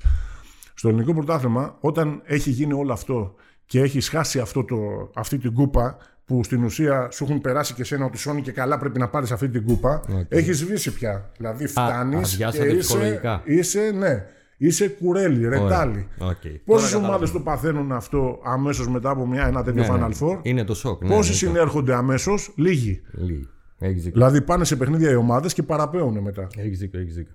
Για να μαθαίνει και ο κόσμος, χάσατε στον ημιτελικό από τον Ολυμπιακό ε, που σας ανέτρεψε και την έδρα, έτσι. Έτσι. Ωραία. Αληθεύει ότι ο Ντούντα σου είπε: Πάμε να σβήνουμε έναν έναν τους αστικούς μύθους γύρω από σένα. Σε είπε ποτέ ο Ντούντα ότι ένα μάτσε πήραμε, για αυτό το μάτσε πήραμε να παίξεις και εσύ πήγες και τράκαρες; Ποτέ. Ποτέ. Ένας αστικός μύθος σβήνεται. Ποτέ. Ναι. Πάρα πολύ ωραία. Τέλεια. Λοιπόν, είναι αυτή η χρονιά η αρχή του τέλους για τον Πάουκ. Δηλαδή του Πάουκ της κορυφής. Κοίταξε να δεις, σου λέω, όταν έχει γίνει όλη αυτή η διαδικασία από πριν, έχει περαστεί σε όλη τη Θεσσαλονίκη ότι εμείς και σε όλη την Ελλάδα ότι εμείς είμαστε αυτοί οι οποίοι θα πάρουμε την κούπα Σόνι και καλά. Στο τέλος, γίνεται αυτό που γίνεται δικαίως. Δηλαδή, άμα θα δεις δικαίως, ως προς το εξής, ότι δηλαδή. Και τώρα συμβαίνει αυτό το πράγμα. Όταν βλέπεις μια ομάδα ότι από την αρχή της χρονιάς λένε ότι αυτοί θα πάρουν την κούπα, θα κάνουν. Βγήκε τώρα παραδείγματος χάρη στον Παναθηναϊκό Αταμάν και είπε: Ξέρω εγώ, εμείς θα πάρουμε, λέει, θα μπούμε στο Final Ωραία, Four και ναι. θα πάρουμε την κούπα. Δεν, δεν γίνονται αυτά τα πράγματα. Δηλαδή, δεν, Εγώ δεν μιλάω για το μπορείς, δεν είναι- 94. δεν μπορείς να κάνεις. Το 94. Το 94 ε, η ομάδα αλλάζει, αλλάζει χέρια, δεν μπαίνει στο πρωταθλητριών, δεν παίζει στο πρωταθλητριών. Έτσι. Λοιπόν, βγαίνει έξω από τη διαδικασία, δηλαδή στην ουσία μιας πολύ της πιο κορυφαίας ομάδας, ναι. διοργάνωσης και πάει πιο πίσω και παίζει στο, στο Κόπα Κόρατ. Λοιπόν, όπου εκεί πέρα, εντάξει, φυσιολογικό είναι ε, να είναι πιο χαμηλές οι προσδοκίες. Ε, Θέλεις να πάρεις την κούπα που την παίρνεις, εντάξει. Χαμηλές οι προσδοκίες αλλά ποιων, των χαμηλές παιχτών; οι προσδοκίες όλων. Δηλαδή, ο κόσμος πια έχει λίγο ψιλοσβήσει, έχει μείνει λίγο πιο πίσω. Ε, η ψυχολογία του είναι αλλιώς. Πώς πάει τώρα μια ομάδα που λέγεται Χ Ολυμπιακός, ας πούμε, και παίζει στην. Ε, για να μην πω. ξέρω, Ναι, εντάξει, στο σε μια ποδόσφαιρο, ας μικρή πούμε, ομάδα, δεν μιλάμε ναι. για τον μπάσκετ, θα το αφήσουμε τον μπάσκετ που Εντάξει. είναι, για να μην πικραθούν εκεί οι φίλαθλοι και Ναι, να ναι, νομίζουν ναι, ότι λέμε ναι, για τον ναι. Ολυμπιακό. Ας πάρουμε μια άλλη ομάδα. Ας πάρουμε, ξέρω εγώ, τον. Σαν να ε, παίζει η σαν να Real παίζει η Real Madrid Madrid, ας πούμε, conference. ναι, conference. Ακριβώς. Τι να ασχοληθεί ο κόσμος Ωραία. και τι να ασχοληθεί η διοίκηση να καταλαβαίνω. ρίξει λεφτά και τι να, τι να κάνουν. Οκ. Δηλαδή, εντάξει. Και παρόλα αυτά ήρθε από πίσω, έφυγε ο Βεζιρτζής, ήρθε ο Απόστολος Οικονομίδης, ο οποίος πλήρωνε κανονικά ο άνθρωπος, μέχρι που έγινε αυτή η ιστορία εκεί με τον πόλεμο με τη Σερβία, που τα πράγματα πήγαν πίσω. Ωραία. Το κλίμα στα αποδητήρια θέλω να μου πεις. Δηλαδή οι παίχτες έχουν ξενερώσει που λένε; Όχι. Δεν έχουν ξενερώσει, αλλά βρίσκονται σε μια άλλη κατάσταση όπου λέει τώρα παίζουμε ας πούμε στο Κόρατς, εντάξει, λες εσύ για το πρωτάθλημα πάλι, ε, τα λεφτά πια έχουν πάει στην Αθήνα, Έχουν κατέβει έχει κάτω. φύγει το πακέτο εκεί πέρα. Ε, εφόσον έχουν πάρει μια κούπα, η αντιμετώπιση, ε, πώς το λένε, ναι, είναι διαφορετική από όλους. Ε, και εντάξει, φυσιολογικό είναι μετά σιγά σιγά να έρθει η κατηφόρα. Ε, βέβαια και πάλι λέω ότι με τον, ε, και ο Οικονομίδης και ο Αλεξόπουλος που ήρθε μετά, που παρόλο που εγώ με αυτόν σταμάτησα τον μπάσκετ, Μη μου το προχωράς, ε, ναι, θα το πούμε μετά. ε, δεν έχω να πω τίποτα για τον άνθρωπο. Ήταν ο, ο πιο κύριος από όλους. Ναι, εννοείς ότι διοικητικά πληρείτε όλες τις προθέσεις, είστε όλοι πληρωμένοι, παίζετε Κανονικότατα. κανονικά. Με Αλεξόπουλο και με Οικονομίδη. Τέλεια. Ο Τσέκος εκείνη τη στιγμή που βλέπει ότι πλέον ανήκει σε μια ομάδα σαν τον Μπάουκ, αλλά πάβει να είναι η number one, number two ομάδα της Ελλάδος και ε, ε, ουσιαστικά μένει από στόχους. Γιατί αρχίζει και φαίνεται ότι ο Πάουκ δεν μπορεί να διεκδικήσει στα αλήθεια κόντρα να πάρει πρωτάθλημα, αλλά θα πηγαίνει για τρίτη-τέταρτη θέση. Ο Τσέκος σκέφτεται μεταγραφή; Ποτέ. Ποτέ. Ωραία. Ε, άλλο που θέλω να κάνω. Όταν ήρθαν οι νέοι ψηλοί, τότε σκέφτηκες ότι κοίτα να δεις το πράγμα αρχίζει και αλλάζει. Εγώ πρέπει να αλλάξω σαν παίχτης, να αλλάξω το στυλ μου. Ένα στυλ είχες. Δεν το άλλαξες ποτέ. Okay. Διαφορετικός τσέκος ήσουν στην εθνική. Θα τα πούμε λίγο πιο μετά. σκέφτηκες ότι πρέπει να ελαφρύνω, να βάλω δύο-τρει κινήσεις καινούργιες, να αρχίσω να σουτάρω από τα 5 μέτρα; Γιατί ήρθε ένα μεγάλο ταλέντο στον Πάουκ. Και μιλάω για το Ρετζιά. Ναι. Κοίταξε να δεις, εγώ δεν μπορούσα να αλλάξω το στυλ μου. Πρώτα-πρώτα δεν είχα τόσο μπασκετική, δεν ήμουν μπασκετική ιδιοφυΐα να καταλαβαίνω αμάν και όλα αυτά που λες. Δηλαδή την αλήθεια λέω ότι εντάξει ένας μέτριος παίκτης ήμουνα, δεν είχα αυτό το μπασκετικό μυαλό να σκεφτώ τόσο πολύ αυτό που λες εσύ, να αλλάξω, να κάνω κτλ. Όχι, ποτέ δεν το έβαλα αυτό στο μυαλό Οκ. μου. Άρα θα δεν ήμουν λέω σε- ότι είμαι χαζός, αλλά λέω ότι, ότι τέλος πάντων Δεν ρίσκαρες δεν να είχα αλλάξεις. Τόσες, τόσες εικόνες από τόσα πρωταθλήματα να δω τόσο, τόσα πολλά πράγματα. Δηλαδή αυτά γίνανε όλα μέσα σε μια χρονιά, μια μισή χρονιά. Κατάλαβες Ναι, μετά. ναι. Δεν είναι τέτοιο. Δηλαδή στην ουσία είχα παίξει δύο χρόνια από πίσω, τέσσερα χρόνια στον Ηρακλή, δύο χρόνια εδώ, ενάμιση χρόνο στον ΠΑΟΚ. Αυτό ήταν το μπάσκετ που είχα παίξει όλα τα χρόνια. Στις άλλες ομάδες δεν το λαμβάνω υπόψη μου γιατί με τον Πανελλήνιο σαν να μην υπήρχα ήμουνα. ναι. Λοιπόν δεν ασχοληθήκαν μαζί μου ποτέ. Έτσι κι αλλιώς τα χρόνια που αναφέρεις δεν έχει αλλάξει το μπάσκετ. Όχι. Το μπάσκετ αλλάζει 92, 93, 94. Εκεί αλλάζει. Λοιπόν, ε, δεν ασχολήθηκα να αλλάξω τίποτα. Ε, δεν με ένοιαζε αν οι άλλοι σουτάραν από τα 4 μέτρα κτλ. Εγώ ένιωθα ότι μπορούσα να είμαι χρήσιμος με αυτά τα πράγματα που, Οκ. που έκανα ε, και που τέλος πάντων ε, πάντα ένας παίχτης ρολίστας είναι χρήσιμος ασχέτως αν σήμερα δεν υπάρχει κανείς είναι όλοι, κοιτάνε, όλοι κοιτάνε το σκορ αυτό που λες πόσο θα βάλουμε, Πώς τι θα θα, βάλουμε, κάνουμε ναι. κτλ. Εντάξει, υπάρχουν ακόμα ρολίστες, Ναι, ναι. εντάξει, τέλος πάντων μπορεί να υπάρχουν δύο-τρεις, αλλά ε, εντάξει, λίγα πράγματα. Ενώ κάθε ομάδα θα έπρεπε να έχει από έναν τουλάχιστον. Δύο. Ε, ναι, δεν έχει κανέναν. Δηλαδή έχουν δύο ομάδες και άλλες δεν έχουν τίποτα. Ε, ναι, αυτό, γι' αυτό και αλλάζουν συνεχόμενα πεντάδες. Λοιπόν, οπότε δεν με νοιάζει εμένα αυτό το πράγμα. Εγώ Απλά στην εξέλιξή σου νομίζεις προσπαθούσα. ότι σε Κοίταξε να δεις, στην εξέλιξή μου έπρεπε και κάποιος να με βοηθήσει να μου δείξει ένα δρόμο άλλο. Δεν με πήγανε ποτέ σε αυτή τη διαδικασία. Ε, παράλληλα και εγώ ήμουνα στην ουσία ένα βαρύ κορμί. Δεν ήμουνα, ήταν δύσκολο δηλαδή να πεις τώρα στο Σάβιτς, ας πούμε, που έχει αυτό το κορμί, να αλλάξει λίγο το στυλ του και να γίνει πιο γρήγορος, να γίνει πιο Ο τέτοιο. Σάβιτς κτλ. έγινε πιο γρήγορος. Έγινε πιο γρήγορος σε κινήσεις κοντά στο καλάθι. Αυτό. Όχι ότι έβγαινε απ' έξω και αμάν Όχι, και δεν, έτρεχε δεν και σούταρε. έκανε Αν και κτλ. το είχε και το Ναι, σούτ ναι, απ' ναι. έξω. Απλά Λοιπόν, προσαρμόστηκε ο Σάβιτς. Προσαρμόστηκε κοντά στο καλάθι. Οι κινήσεις του από την αρχή, από την αρχή οι κινήσει αυτού νου ήταν σε αυτό το επίπεδο. Δηλαδή η δουλειά του, άμα την έβλεπες στο γήπεδο, ποια ήταν, πώς προσπαθούσε να δουλέψει με τη μέση πολύ κτλ. Να στρίβει γρήγορα, να κάνει και όλα αυτά. Και με τεράστιο κορμί, έτσι. Ε, είναι αξιοθαύμαστο. Ναι, ναι, ναι, μιλάμε τώρα αλλά για εντάξει, έναν ήρθα από από μια τους καλύτερους. σχολή η οποία είναι γιουγκοπλάστικα και Αν μου επιτρέψεις κιόλας σε σένα, ο παγκόσμιος Ντούντα, πρωταθλητής. ο Ντούντα σε άλλαξε. Εμένα ο Ντούντα με άλλαξε. Εμένα ο Ντούντα, ε, σου είπα από τον Ηρακλή που έφυγα όταν, γιατί δεν τελειώσαμε εκεί τη συζήτηση, πήγα στον Πάοκ μετά. Ήταν κάτι άλλο. Δηλαδή σε μια, ήμουνα σε μια ομάδα η οποία ναι, μεν είχε καλούς παίκτες, αλλά το επίπεδό της ήταν δύο κλάσεις κάτω από τον Πάοκ. Και όταν πήγα στον Πάοκ ε, ήταν δύο κλάσεις επάνω. Που έκανα πάλι εκεί τρει-τέσσερι μήνες να παίξω. Έτσι δεν έπαιξα καθόλου για τέσσερις μήνες. Όταν λέω για καθόλου, ασπρίσαν τα μαλλιά μου. Δεν έπαιξε καθόλου για τέσσερις μήνες. Μετά σιγά σιγά άρχισα 3, 5 λεπτάκια, 7 μέχρι 15. Αυτά ήταν. Αυτό που παρατήρησα εγώ ότι σε άλλαξε ο Ντούντα είναι ότι σε άλλαξε ως προς το να βλέπεις γήπεδο, να μπασάρεις σωστά.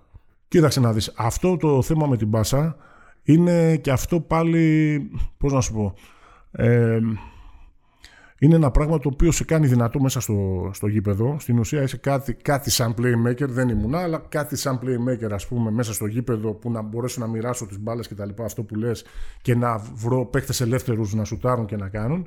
Εντάξει, σίγουρα όλο αυτό δημιουργήθηκε μέσα από την προπόνηση με όλους αυτούς τους παιχταράδες εκεί πέρα, έτσι που εγώ ήμουν ο τελευταίος τροχός της αμάξης εκεί πέρα.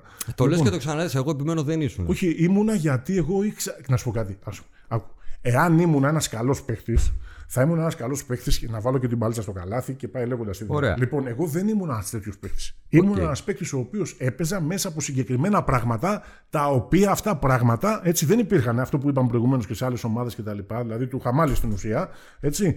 Ναι, Αλλά Από σένα όμως μπαίναν πόντοι τα επιθετικά Ναι. σου ριμπάουντ. Γινόταν επ- επειδή Εντάξει, είχατε εντάξει, καλούς, ε, εντάξει γκαρντ. ναι, ναι, αυτό το καταλαβαίνω που λες. Απλά λέω ότι εντάξει, δεν ήμουν ένας ολοκληρωμένος παίκτης. Δεν ήσουν. ένας οκ, μέτρος εντάξει. παίκτης. Αν ήσουν ολοκληρωμένος, θα έπαιζα και στο Ναι, NBA κάποια ακριβώς, στιγμή. εντάξει. Αλλά ε, αρχίζεις και πα- ε, το να πασάρεις σωστά ως σέντερ επί της ουσίας χαλάει τα σχέδια του ε, αντίπαλου προπονητή. Γιατί δεν ξέρει πού θα πάει η μπάλα. Του έχεις Εντάξει. αλλάξει όλο το. Εντάξει, αυτό σου λέω γίνεται μέσα από την προπόνηση και μέσα από τη διαδικασία με, το, με καλούς προπονητές, όπου σίγουρα σε βοηθάνε προς αυτή την κατεύθυνση. Είναι Πες μου σίγουρο λίγο αυτό. μια ιστορία. Αληθεύει ότι δεν πήγες στην εθνική ενώ κλείθηκε το 91 επειδή δεν είχε σήμα το κινητό σου; Ποτέ. Ποτέ. Και αυτό Ποτέ. αστικό μύθος. Ποτέ. Τέλεια. Σβήνουμε άλλον ένα αστικό μύθο. Είσαι ο παίχτης με τις περισσότερες φήμες για σένα. Κανένας άλλος δεν υπάρχει με τόσες φήμες. Πάμε το λοιπόν κεφάλαιο εθνική. Τέταρτη θέση Eurobasket 93, τέταρτη θέση μου το μπάσκετ 1994. Πονάει ότι αυτή η ομάδα που το 94 ήταν και πάρα πολύ καλή δεν πήρε ένα μετάλλιο; Θα το θέλεις δηλαδή στην τροποθήκη σου; Όλοι το θέλουν, αλλά πέσαμε πάνω σε ομάδες οι οποίες είναι ανίκητες. Ανίκητες. Παρ' όλα αυτά, εσύ κόντρα στο μάτς με την Dream Team, με την Αμερική, ήσουν εκπληκτικός. Δεν σε ένοιαζε αν έχεις απέναντι το Σακίλ ή τον Αλόνζο Μόρνικ. Μάλιστα, τον Αλόνζο Μόρνικ τον έχεις βγάλει από τα ρούχα του. Είχε γανακτήσει ο άνθρωπος. Δεν έχει βάλει ένα καλάθι εύκολο. Κάποια στιγμή, μάλιστα, έχετε ένα τέτα τέτ που γυρνάει να σου πει και κάτι. Δεν, δεν ξέρω αν το θυμάσαι. Τον έχεις κλειδώσει και Εντάξει. Τη σφυρίζουν φάμε. Μέσα στο, Μέσα στο στο παιχνίδι. παιχνίδι είναι γι' αυτά. Άμα δεις το πόλο, τι ξύλο πέφτει από κάτω, Ε, ε, τα πόλο πόδια. έπαιζα. Έπαιζες; Έπαιζα. Ε, το ξέρεις. Ε, ε, μου έχει, έχω φύγει, ενώ φοράμε δύο μαγιό στο πόλο, έχω φύγει χωρίς μαγιό. Ε, ας. λοιπόν, θέλω να μου πεις, ε, εκείνη τη, ήσουν ακούραστος. Δηλαδή, δεν σε είδα ποτέ να. ενώ ε, ο Παναγιώτης ήταν πάλι ο βασικός ε, ναι, σέντερ, σέντερ, ναι. έπαιξες πάρα πολλά λεπτά στο μάτς με την εθνική. ναι. Πώς έγινε αυτό; 30 λεπτά σε υψηλό ρυθμό, τι γίνεται; Εντάξει, δεν έπαιξα 30 λεπτά 30 στην δεν εθνική, έπαιξε, εντάξει, 15 έπαιξα, αλλά ε, είναι αυτό που σου είπα προηγουμένως. Ότι δηλαδή κουράζεσαι και λες δεν είμαι κουρασμένος. Και πας παρακάτω. Κόπου δεν βγει. είμαι κουρασμένος, δεν είμαι κουρασμένος, μέχρι να πέσει κάτω. Ωραία. Χάσαμε Το πάρα εγώ το αυτά. εφέρ- εφα- ε, εφάρμοσα αυτό που μου, είχαν, μου είχε πει τότε ο Γιάννάκη, ας πούμε. Ότι αυτό το πράγμα θα δουλεύει ασταμάτητα και δεν θα. τε- Αυτό έκανα. Τέλεια. Γιατί δεν είχα ταλέντο, έτσι. Πάω ξανά στα του ΠΑΟΚ. Το 1997 σου είχε πει η ομάδα ότι θα υπογράψεις, περνάει το καλοκαίρι, αλλά σε ειδοποιούν ότι φεύγεις, μένει ελεύθερος. Γιατί, Δεν είναι έτσι. Όχι; Όχι. Τέλεια. Λοιπόν, ε, επειδή ακούγονται πολλά τώρα, όπως γι' που αυτό σου λένε δίνω. οι φίλαθλοι, περνάει περιφερειακό. Δεν πήγα σε κανένα περιφερειακό. Ωραία. Δεν πήγα πουθενά. Όπως καταλαβαίνεις. πανόραμα. Είναι, ναι, εντάξει. Λοιπόν, Τέλεια. Πάμε να μου πεις τι έγινε. ε, λοιπόν, τότε υπήρχε προσφορά αντιπροσφορά. Δηλαδή δεν έμενε ένας παίκτης ελεύθερος. Οκ. Εγώ τελείωσα το, τελείωνα το συμβόλαιο με τον ΠΑΟΚ. Δεν, ε, δεν έμενα ελεύθερος. Έπρεπε να φέρω μια προσφορά από μια άλλη ομάδα. Οκ. Ε, Βρίσκουμε μια άλλη ομάδα, τέλος πάντων. Φέρνουμε μια προσφορά. Εκεί μπορεί ο ΠΑΟΚ να κάνει αντιπροσφορά. Έτσι. Λοιπόν, αυτοί λοιπόν ε, δεν κάνουν αντιπροσφορά. Δηλαδή, μου κάνει μια προσφορά ο ΠΑΟΚ, η οποία είναι το 1 τέταρτο από τα λεφτά αυτά που έπαιρνα τότε. Οκ. Λοιπόν, εγώ ψάχνω να βρω μια άλλη ομάδα κτλ. Ε, βρίσκω μια ομάδα η οποία μου δίνει μια μισή φορά περισσότερα χρήματα από αυτά που μου δίνει ο ΠΑΟΚ. Αλλά πρέπει να πάω εκεί, να πληρώσω μόνος μου το σπίτι μου, το φαγητό μου, την εφορία και τα υπόλοιπα. Και στο τέλος θα, έπαιρνα- θα βάζα και από την τσέπη μου. Οκ. λοιπόν, και αποφασίζω εκεί λοιπόν να σταματήσω. Δεν δέχομαι την ε, προσφορά του ΠΑΟΚ και σταματάω εγωιστικά. Άρα, αυτό που ακούγεται ότι σε πούλησε ο ΠΑΟΚ Όχι. και σε- σε άφησε τελευταία στιγμή χωρίς να υπογράψεις είναι δεν, με λάθος. άφη- δεν με άφησε με αυτόν τον τρόπο, αλλά στην ουσία ότι δημιουργήθηκε μια. Με, πώς να σου πω, έγινε κάτι το οποίο δεν ήταν ε, τόσο σωστό για μένα. Οκ. Γιατί εντάξει, δεν ήμουν ένας ούτε κακός παίκτης ούτε τίποτα. Δηλαδή ήταν καλύτερο να μου πούνε ότι ξέρεις κάτι, Χρήστο. Ε, σήκω και φύγε, ξέρω εγώ, και πήγαινε σε μια άλλη ομάδα και τέλος. Ε, παρά να μου κάνει μια προσφορά, ας πούμε, στο 1 τέταρτο, στο 1 Οκ, σε τέταρτο και προσέβαλε. λίγο πιο κάτω ακόμα από το 1 τέταρτο, περίπου, ε, κοντά στο 1 πέμπτο ήταν, των χρημάτων που έπαιρνα τότε. Ωραία. Αποφασίζεις να Δηλαδή σταματήσεις. στην ουσία δεν με θέλουν. Οκ. Κατάλαβε. Λοιπόν, ε, και τι μου λένε, παίξε εδώ αυτή τη χρονιά.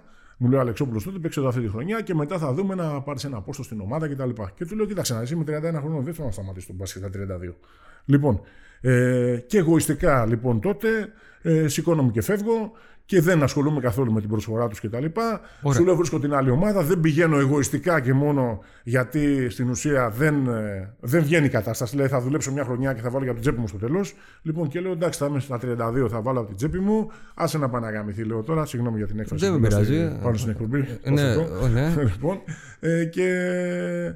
Ε, Πώς το λένε, σταματάω. Ναι, εγωιστικά. γιατί όμως τα 32 έχεις ακόμα δύο χρόνια εγωιστικά, καλά. τελείως. Τελείως εγωιστικά. Δεν σου έλειπε το μπάσκετ. Δεν μπορώ να καταλάβω να φανταστώ το Χρήστο να μην του λείπει ε, το γήπεδο. Όχι, δεν είναι ότι δεν μου έλειπε, γιατί μετά αμέσως πήγαινα και έκανα προπονήσεις στο, πώς το λένε, στο Μαντουλίδη με τον, ε, με τον μάνατζερ του, του ΠΑΟΚ, τον ε, πρώην μάνατζερ του ΠΑΟΚ, τώρα τον ε, Ζουνατζίδη, τον Τέλη. Ε, ήταν προπονητής εκεί τότε αυτός.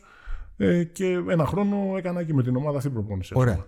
Αφού έχεις το δικαίωμα να πας σε άλλη ομάδα αφού έμεινες ελεύθερος, αφού σταμάτησες. Ε, όταν ε, μένω ελεύθερος μετά ναι, και τέτοιο, υπάρχει μια άλλη ομάδα η οποία μετά τον χρόνο αυτό Ναι. έρχεται, η οποία αυτή η ομάδα, ας πούμε, μου λέει πάλι ένα ποσό για να, να πάω εκεί τέλος πάντων. Ωραία. Υπάρχει ο, είναι ο φίλος ο Μάνθος ο Κατσούλης που παίξαμε μαζί και ένα χρόνο στον Ηρακλή κτλ. Μου λέει: Ξέρεις κάτι έτσι και έτσι αυτή η ομάδα θέλει να πας να κάνεις. Πήγαινε μίλα και τέτοια. Ποια Πάω ομάδα, εκεί, εγώ μπορούμε δεν να είχα την μάνατζερ τότε και τέτοια. Μόνος μου ότι έκανα, δεν είχα καμία σχέση. Μπορούμε Γι' αυτό να και δεν πούμε. υπήρχαν. Ποια ομάδα μπορούμε να πούμε; Δεν Ας, χρειάζεται. εντάξει, ναι. Οκ. Λοιπόν, η οποία ήταν ομάδα της Α2, δεν ήταν της Α1. Α, οκ. Ναι. Και τέλος πάντων ε, εμφανίζομαι εγώ τότε εκεί στην ομάδα κτλ. Μιλάω, εντάξει, δεν ήταν θέμα ε, ποσού, ήταν θέμα ομάδος. Δηλαδή, ε, είπα τότε στον πρόεδρο αυτό ότι κοίταξε να δεις. Ε, λέει, θα πάρουμε σένα για να ανέβουμε. Και λέω, ποιοι είναι οι συμπαίκτες που αυτό; Μου λέει κάποια παιδιά τα οποία δεν έχουν εικόνες τέτοιες για να ανέβουν και παράλληλα δεν είναι ισχυρή ομάδα για να ανέβει. Δηλαδή, αυτοί θέλανε να πάω εγώ εκεί Σκέφτομαι ποια ομάδα είναι. ναι, να φτιάξω εγώ αυτή την κατάσταση για να παίρνω ομάδα. Δεν γίνεται έτσι. Και του λέω τότε, πρόσεξε. Οκ. Θα βγάλουμε, του λέω, θα βγάλουμε, του λέω, ένα ποσό από τα δικά μου. Για να από πάρεις παίχτες. Να πάρεις παίχτες, θα βάλεις και εσύ. Δηλαδή, εγώ θα πω, μου δίνεις 15, χι- 15 εκατομμύρια δραχμές τότε. πρόσεξε. Μου δίνεις 15 εκατομμύρια. Ωραία. Θα βγάλω 3 εκατομμύρια εγώ από τα δικά μου. Πάρε παίχτες. Βάλε και εσύ άλλα 3 εκατομμύρια. Πάρε δύο παίχτες ακόμα, στον Άσο και στο 3. 2-3. Λοιπόν, να ανέβουμε. Και εγώ, αν, αν ανέβει η ομάδα, θα μου δώσει 5 εκατομμύρια. Ωραία. Μπόνους. Οκ. Και δεν θέλει.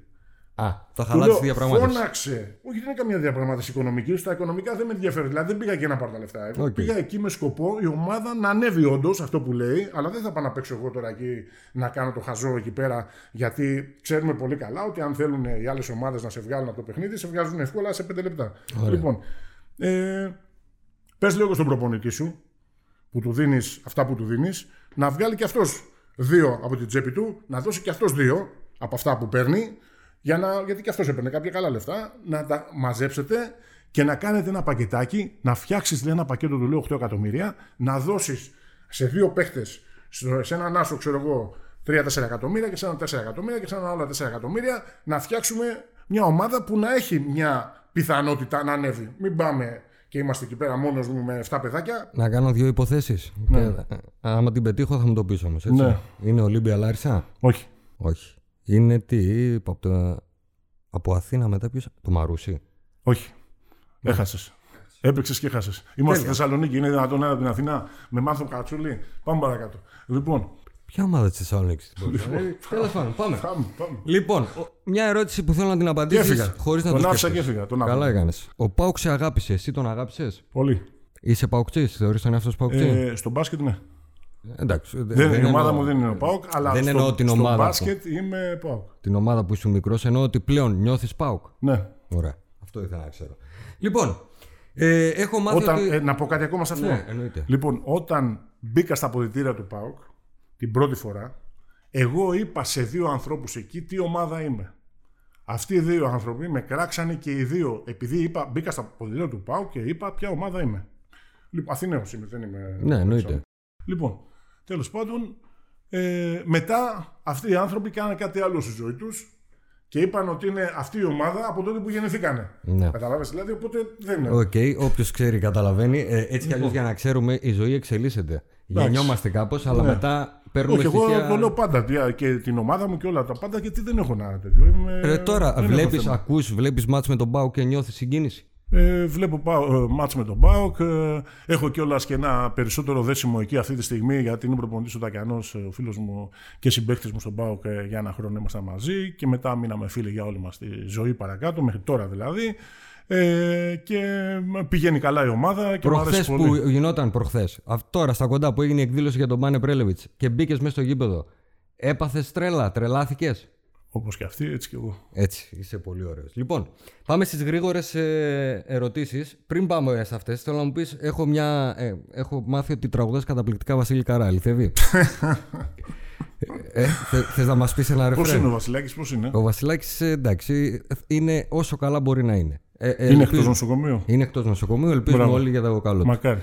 Αληθεύει όμως ότι είσαι καταπληκτικός ε, στο λαϊκός τραγούδι. βάρδος. Στο... λοιπόν, ε, παίζουμε εκείνη τη χρονιά στην Ευρωλίγκα που παίζουμε και τέλος πάντων γυρνώντας από όλα τα ταξίδια και τα λοιπά ε, άλλες μέρες παίζαμε Τετάρτη, άλλες Πέμπτη και τα λοιπά αλλά αυτές τις μέρες που παίζαμε Τετάρτη και είχαμε μπροστά μας μέχρι το Σάββατο χρόνο όταν ε, γυρνούσαμε ξέρω εγώ με το αεροπλάνο γιατί είχαμε τσάρτερ και γυρνούσαμε αμέσως ε, οργάνωναμε από μέσα την ομάδα που θα πηγαίναμε σε ένα μαγαζί εδώ στην Αγγελάκη. Το, Το ακρόαμα. Το ακρόαμα. Έτσι. Ναι, Οι φήμες λένε επίση ότι έκλεισε όταν σταμάτησε να πηγαίνεις. Δεν υπάρχουν αυτά. Λοιπόν, ε, και οργανώναμε έτσι την, ε, την ομάδα των ανθρώπων που θα πηγαίναμε 5-6 άτομα, ξέρω εγώ από πάνω. Ποιοι και τα ήτανε; λοιπά. Δώσ' τους λίγο τώρα Ε, που ήταν- έχετε σταματήσει. Ήταν ο Μπάνε, ο φίλος μας. Ο Μπάνε πήγαινε στα Ε, μουζικά. βέβαια, τι. Μα εμένα Ε, μου έλεγε ότι, Τι σου έλεγε; ότι δεν ξενυχτάει. Τότε; Τότε δεν είναι. Τώρα του δεν ξενυχτάει. Τώρα μπορεί, αλλά τότε ήμασταν. ε, Ωραία, ο Μπάνε. Μαζί. Ποιος άλλος λοιπόν, ήταν; Ο Μπάνε, ο, Γιαλο- ο Μπαλογιάννης, ο Γιώργος, ο Ρετζιάς, τον παίρναμε κάποιες ώρες μαζί, πιτσιρικάκος ήταν τότε. Το Γιάννουλη πέραμε και πάλι κάποιες Καλά, ώρες ναι. μαζί κτλ. Αλλά συνήθως ήμασταν τρία-τέσσερα άτομα έτσι. Ωραία. Ναι. Ε, Και τους δυο, μία το Ρετζιά, μία το Γιάννουλη κτλ. Λοιπόν, ε, και πηγαίναμε μετά εδώ σε αυτό το μαγαζί, φτάναμε κατά τις 2.30, καθόμασταν μέχρι τις 4.30 που δουλεύει και φεύγαμε. Ωραία. Ε, εντάξει, είχαμε προπόνηση την άλλη μέρα, Πέμπτη βράδυ. Είχαμε χρόνο να ξεκουραστούμε, αλλά στην ουσία παίζαμε Σάββατο, οπότε υπήρχαν τρεις μέρες μπροστά. Αν παίζαμε Πέμπτη και είχαμε Σάββατο παιχνίδι, δεν. δεν Ήσουν πηγαίναμε. κύριος. Δεν πηγαίναμε. όχι. Σπίτι, τηλεόραση. Δεν πηγαίναμε, δεν ξεκούραση. πηγαίναμε. Για δύο μέρες πριν δεν πηγαίναμε. Λοιπόν, γρήγορες απαντήσεις. Δεν θα τις σκέφτεσαι, θα απαντάς κατευθείαν.